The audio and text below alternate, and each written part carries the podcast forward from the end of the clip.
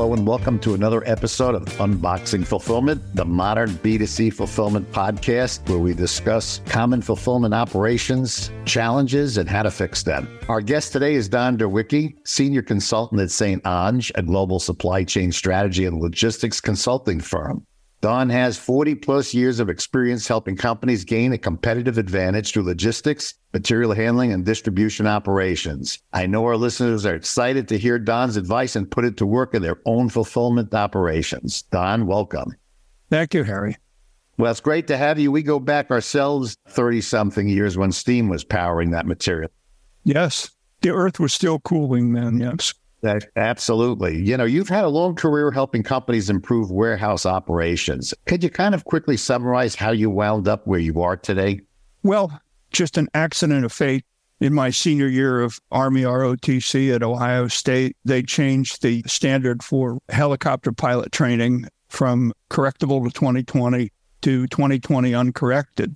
Instead of learning to fly helicopters, I learned something practical. I was in the Transportation Corps as a lieutenant and had several interesting assignments. Probably the most significant one was supporting the Israeli Defense Forces during the Yom Kippur War. After that, I spent some time in active management with two different retail chains, including time as the assistant director of transportation for a general merchandise retailer that had 60 stores. After that, I have been with four different consulting firms, including almost 10 years currently with the St. Onge Company as a senior consultant. So I've had a very long and fulfilling and enjoyable career.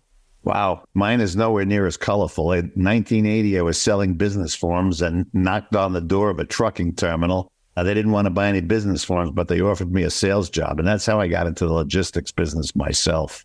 The latest logistics management survey on warehouse automation says that companies have spent less this past year on new automation projects compared to the previous two years. Are you seeing that?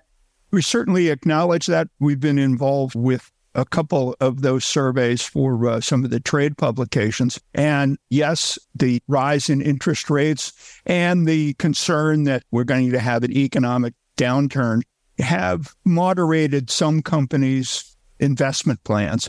But most of the clients that we work with are what I would term aggressive and long term thinkers. And if not spending the money immediately, they are making plans.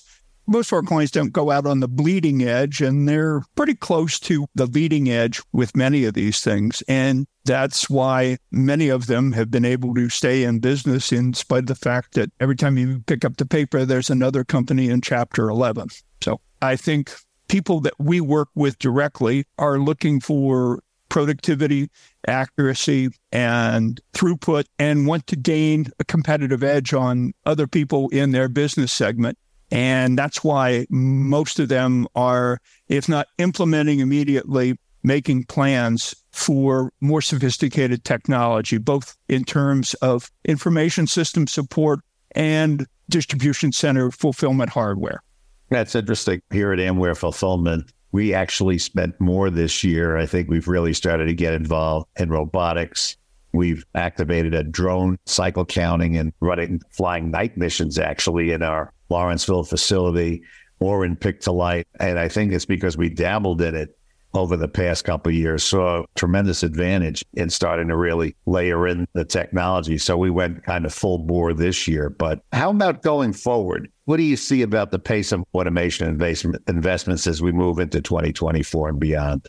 Harry, I think it's going to be increasing at a faster rate as time goes on because the automation and sophisticated technology is going to get better, faster, and cheaper as time goes on and to compete in the real world against others who are making these investments, you're going to have to determine which ones are appropriate for me. Not every technology that comes down the pike is appropriate for everybody. You really have to do the hard analysis and evaluation to determine what the needs are to best serve your customers and keep you in the best cost competitive situation and provide the service that customers expect because we have come to expect what I call the Amazon effect, where I call this morning and it's on my doorstep tomorrow morning. So that has become not some wild dream, but it's become the expectation of customers in many segments that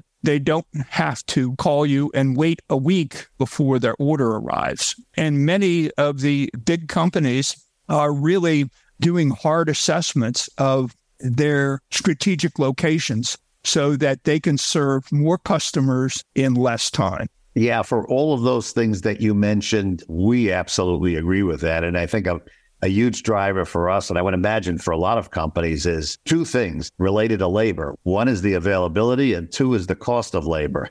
The availability seems like it continues to go down. I know the economy is probably contracting a little bit. It may have freed a little bit up on labor availability. I think that's very, very short term. And then the cost of labor, that continues to go up. The regulatory environment regarding labor continues to go up. All those things, when we look at it, really start to drive us to more technology, more automation. And it's really about augmenting the workforce that we have robots and technology doesn't really get sick. It doesn't call out. It doesn't need a vacation. It doesn't need an increase. It doesn't need a coffee break. It doesn't look at the clock. Not that those are necessarily bad things, but it's the reality with which we live in today. And so we're looking to wherever we can to supplement our workforce with robots, with people, one, to make them more efficient and less travel in a warehouse. And so we think, at least for Amware fulfillment uh, going forward, we're going to continue to make those investments, to your point, to keep us competitive and to get those same day orders out the door. Another soft benefit of technology is it makes you a more attractive place to work. Because if you're trying to hire, say, a first line supervisor or even an experienced warehouseman, they're going to look at your technology. Can I learn here? Or is this just going to be something that's been done the same way with the same equipment, the same technology for the last 20 years? And if they see that you're an innovative company, that helps them make the decision that they want to be a part of your organization. To your point, a lot of the jobs that are done in the warehouse are so rote, they're just downright boring. I mean, we may have as many as eight to 10 people on any day making boxes for us, right? When you think about that, you can get a carton erector that just runs nonstop and does it. You can free up those people to do more productive, more interesting work, more value added work. Most people would agree that any warehouse improvement project needs to start with analysis and planning. You know, how well do you think brands do this in this area?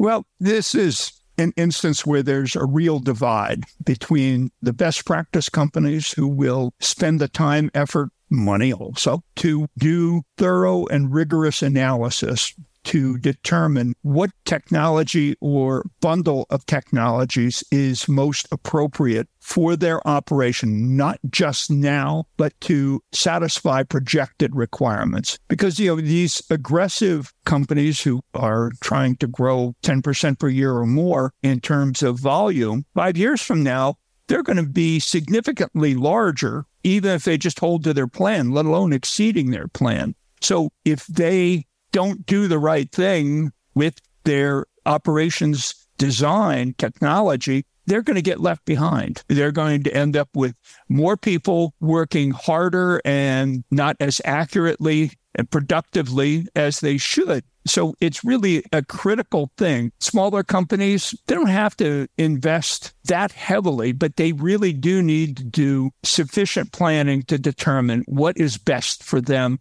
going forward. Not just now, but going forward. Because if they are doing something involving a new building, you're talking 18 to 24 months before that plan is really going to be implemented. So you can't be looking in the rearview mirror to do your planning. You have to be looking out the windshield.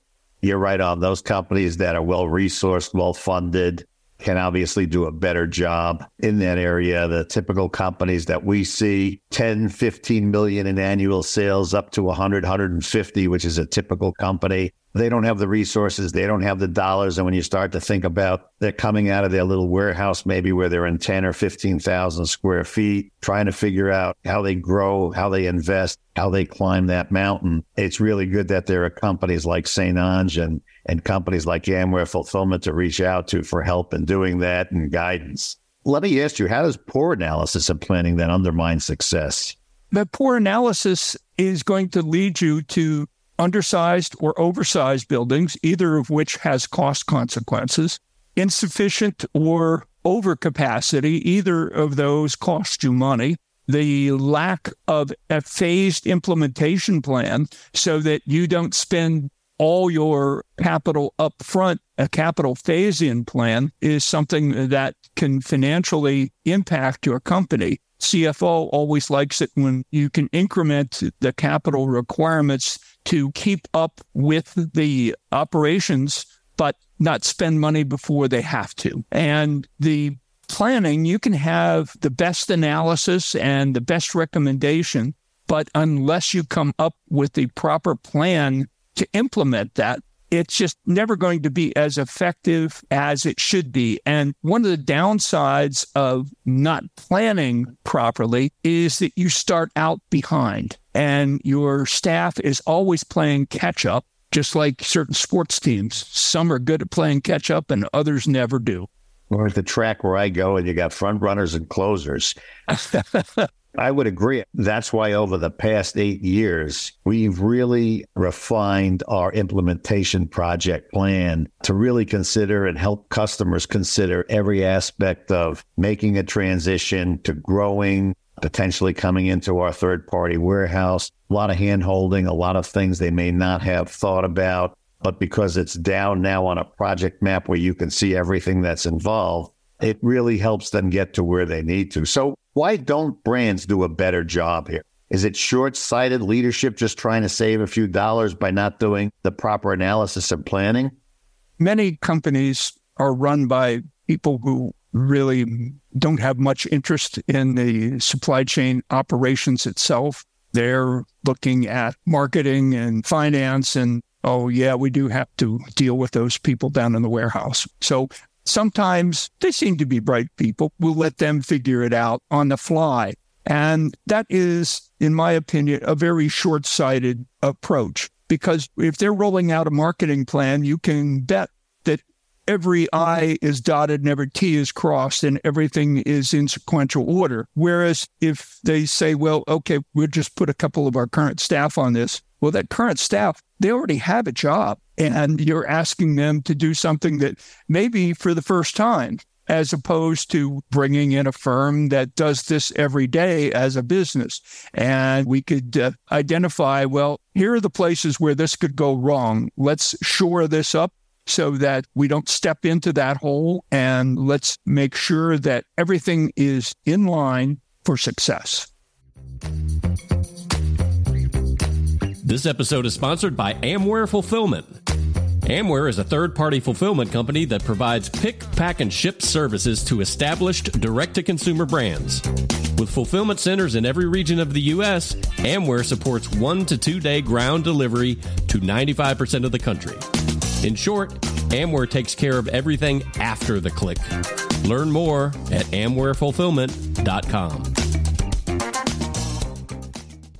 So, Don, I want you to just think about fast growing brands that are just trying to keep up with the volumes that they're looking at. What would your advice on fulfillment optimization be for them?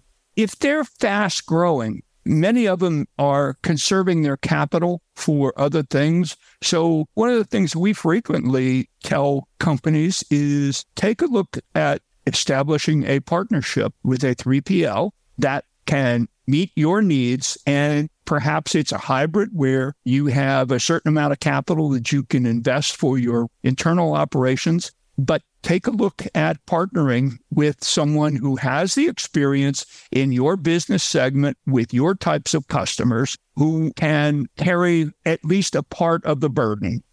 Yeah, we've got a couple of accounts that started with us just a few short years ago one in particular was doing a couple of thousand orders a month direct to consumer. And we're thinking they have big aspirations, smart people, smart planning, know how to market very, very well. And their business went from a couple thousand orders a month to today almost 20,000 orders a month because we worked with them and we were able to sit down and understand the runway and the plan. We were able to help them grow out of one building through additional technology, some pick to light technology to help them get greater throughput. And then ultimately getting product to market faster. We put them in three buildings instead of the one. So it cut down on delivery time, cut down on the uh, zones, if you will, that parcel was shipping, saved money on transportation, saved time, and really, really been a facilitator of that growth instead of something that became an impediment for them. So clearly, yes, start to think about what that growth runway looks like, what the timing is, and how a company like St. Onge or a 3PL fulfillment company like Amware can really help you reach that growth, if you will. How often do you think a busy fulfillment operation should reevaluate that operation to maintain peak efficiency? We advise people that they should take at least a summary look every two years. It's not necessarily a deep dive into the details, but to evaluate where are they at in terms of their cost structure, their relative service to their customers compared to their competitors, where is their growth projection? Because if new technology comes in that your competitors are taking advantage of that reduces their costs, improves their service, and puts you at a competitive disadvantage, you can't afford to sit on your hands and wait. Well, we just did an evaluation a year ago or two years ago. We do them every five years. Well, if you let your competitors get a couple year head start on you, it's very hard to catch up. So a detailed dive, most companies every five years, they really should assess not just the internal within the four walls, but you know, strategically. We've had some companies that started out strictly as East Coast companies, and then to reduce cost and improve service, they became bi-coastal. And some of them ended up with up to five and six different distribution facilities of varying sizes with varying technologies to minimize their cost to serve their customers and to maximize the service level to those customers. Because sometimes a customer who is in the Midwest feels I'm neglected. You're on either end of the country and there's nothing near me and it takes longer for you to service my needs than those customers that are close to your distribution center. I feel that I'm an orphan child that is a real consideration in addition to the hard facts of costs not only of internal operation, the cost of transportation and the customer service levels that you can offer. Yeah, it's a great advice. What we find is that companies that are in the, let's say, mature stage, yeah, we'll sit down with them every year and take a look at what the runway looks like. But those brands that are just taking off and growing, we'll sit down you know, no less than six months apart, just so we can understand again where they're going. We don't have obviously the strategic look that they have internally. And that's why we're always kind of sitting down, pulling, seeing if we can get that out of them so we can stay ahead of the curve. But as we talk about evaluation and looking at the operation and reevaluating it, what should that evaluation ultimately entail? A detailed look at your customer order profile because over the years, customers are ordering smaller orders, but more frequently.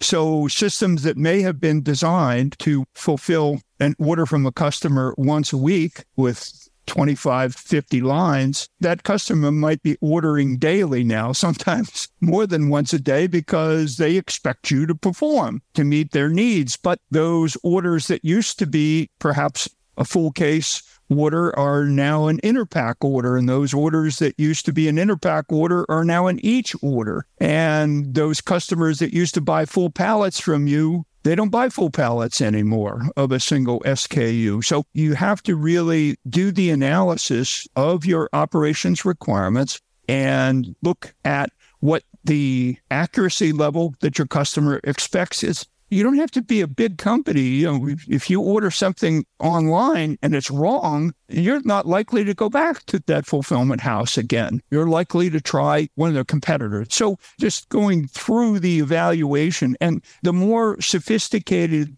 the internal operation uh, that you're looking at, the more important computer simulation to validate the operations design and to confirm that yes, this combination of information system support and physical hardware will produce at the productivity level and the throughput level that was expected and that is part of the return on investment analysis. Because just doing spreadsheet analyses like we used to do 40 years ago for a sophisticated operation that's not going to tell you where the monsters are.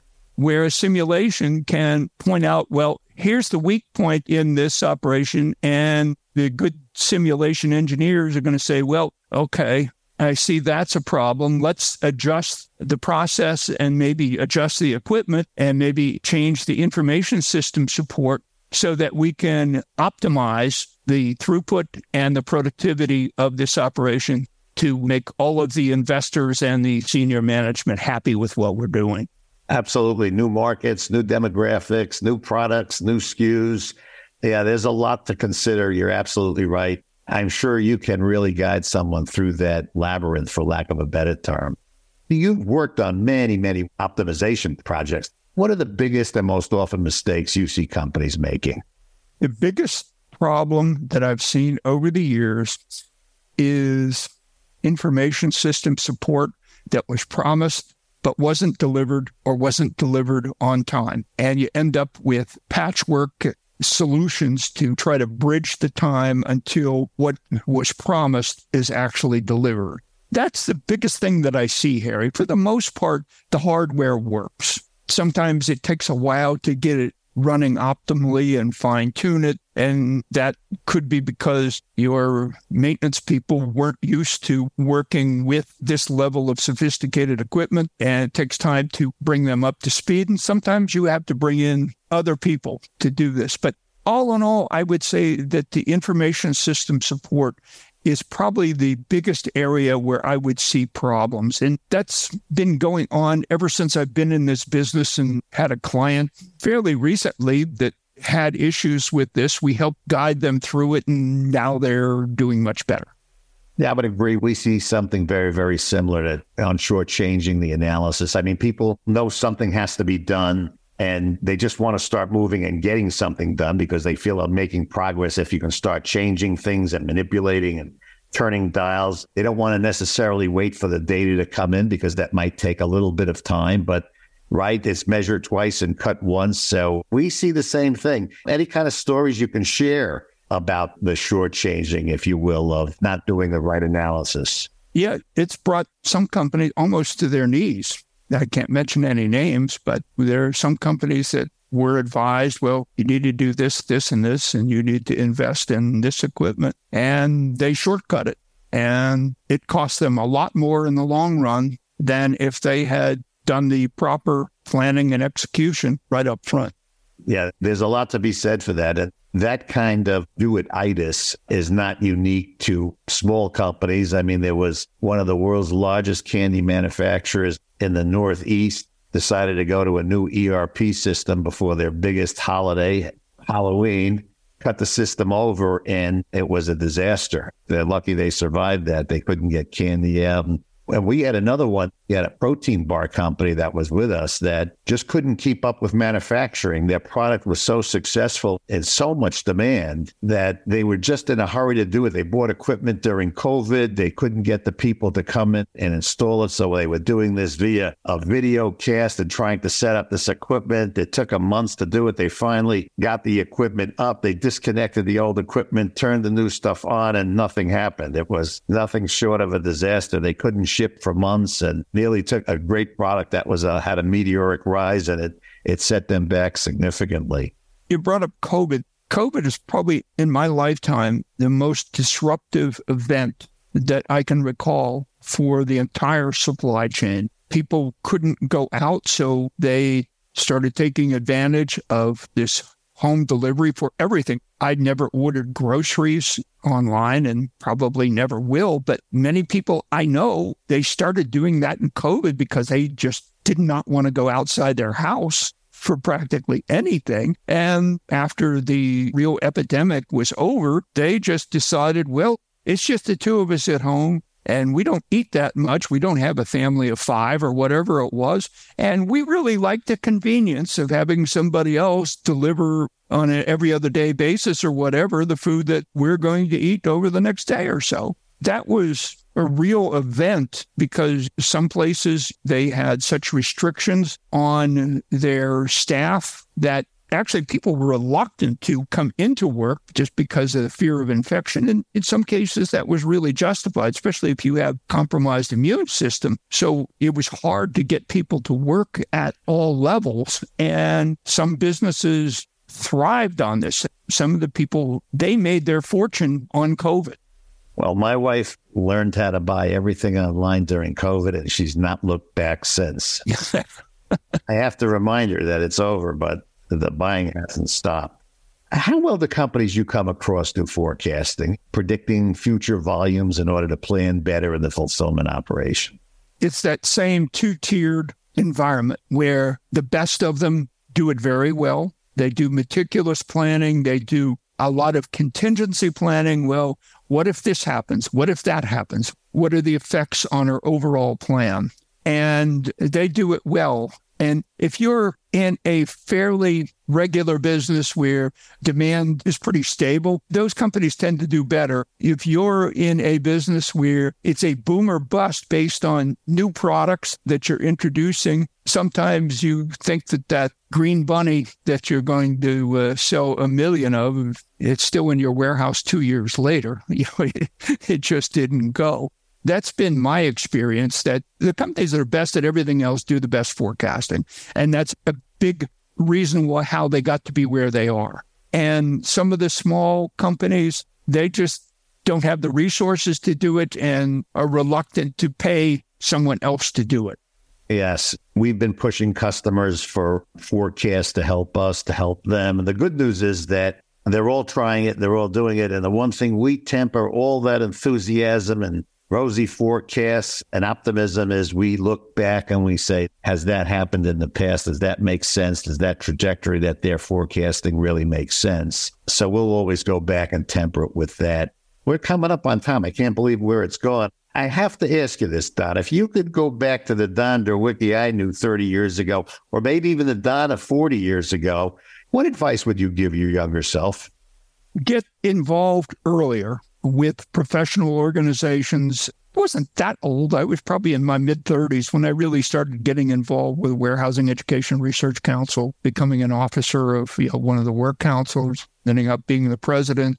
I was heavily involved with what was started out as NCPDM, for those of us who might remember that, National Council of Physical Distribution Management, which became Council Logistics Management, which was when I was still very active in it, became the president of the New Jersey Roundtable, and also getting involved with writing research papers that are published in trade publications and speaking at at conferences. I've done a lot of that that I wish I had started earlier. And I would advise young people who want to make the supply chain, logistics, whatever you want to call it, a career to get involved with these organizations, these trade publications. They're always looking for material. So if you start out writing something that you're aware of, you may find that there's an audience out there that's interested in your experience. And it's like many things. Once you've done it, it's easier. And the more you've done it, the easier it becomes. Where can people go to find out more about you and St. Onge online? You can just go to stonge.com and there is a lot of information in there. There are case studies of what we've done with different types of clients with different requirements. It will give you a profile of our business. We just celebrated 40 years of continuous business, which is a long time in the consulting business. I appreciate that. Well, that does it for another episode of Unboxing Fulfillment, the modern B2C fulfillment podcast. Thanks for listening, and we'll see you next time. Thank you, Harry.